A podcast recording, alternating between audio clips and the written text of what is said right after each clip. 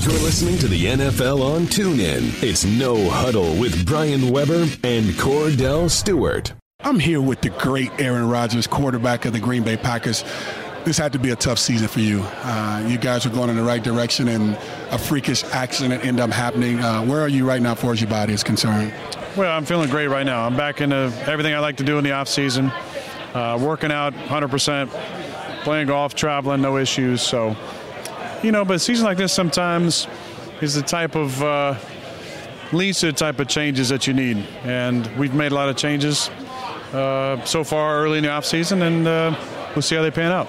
Yeah, changes have been made, uh, whether it's the GM to maybe a few other players, and you're also going to add some players. If, as the quarterback of this team and obviously the leader of it, making all the decisions, if you had your choice, your druthers, as far as what you need, give me a few things because we know it's all offense, of course. It's all you. The pressure's on you, obviously, to get it done every year. So, what would you say you need to make it work the way you need to efficiently? Well, I think every team that's not playing right now is a couple players away. So, we got to add the right guys to the mix. We haven't been super active in free agency over the years. Um, we'll see if that changes with the new GM or not. Uh, but we need to draft well. Uh, we haven't been drafted 14th in years. We've been in the playoffs the last eight years, so we got to draft well. Uh, we made a change on the defensive staff. You know, we got to we got to improve on that side of the ball. and We got to be more consistent on the offensive side of the ball.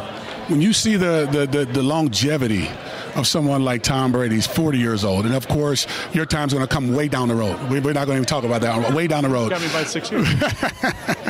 when you look at what he's been able to accomplish and how the game is allowing that person, far as that age is concerned, to be around that long, how good does it feel to allow to know that you're going to have that opportunity to probably be around that long or maybe even longer?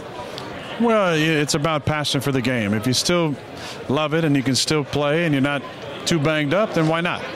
Um, but for me, it's it's it's about passion. As long as I can still give 100% to it, I still love it. I still love to be out there with the guys. I'm gonna keep playing, and that could be late 30s or it could be mid 40s. You never know. Give me your take on the honors and how honored are you to, to, to be here amongst all the greats? I mean, Hall of Famers, current players, even J.J. Watt, uh, who's one of the great ones. Uh, but also, you got the Walter Payton Award that's going to be given too. When you think of how players in the National Football League are now being honored the right way, not just based on numbers and stats, but the things they also do off the field is the direct is the league going in the right direction when it comes to bringing relevance to the person and not just the athlete? Well, I think they can do a lot more. Unfortunately, a lot of the stories about guys in our league, and you know, are negatively slanted. And guys do some incredible things. A guy like J.J. Watt, what he did this year for Houston in the recovery, um, I would expect him to win the Walter Payton Award.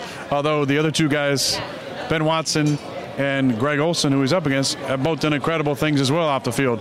But we need, as long as a league, we need to continue to promote uh, the things that our players are doing because there's a lot of great and a lot of change that they're making for the positive in their communities, in their regions, and unfortunately, in this news cycle. It's the negativity that sells more often than the positive things that our players are doing. But tonight is a night we can celebrate the current players.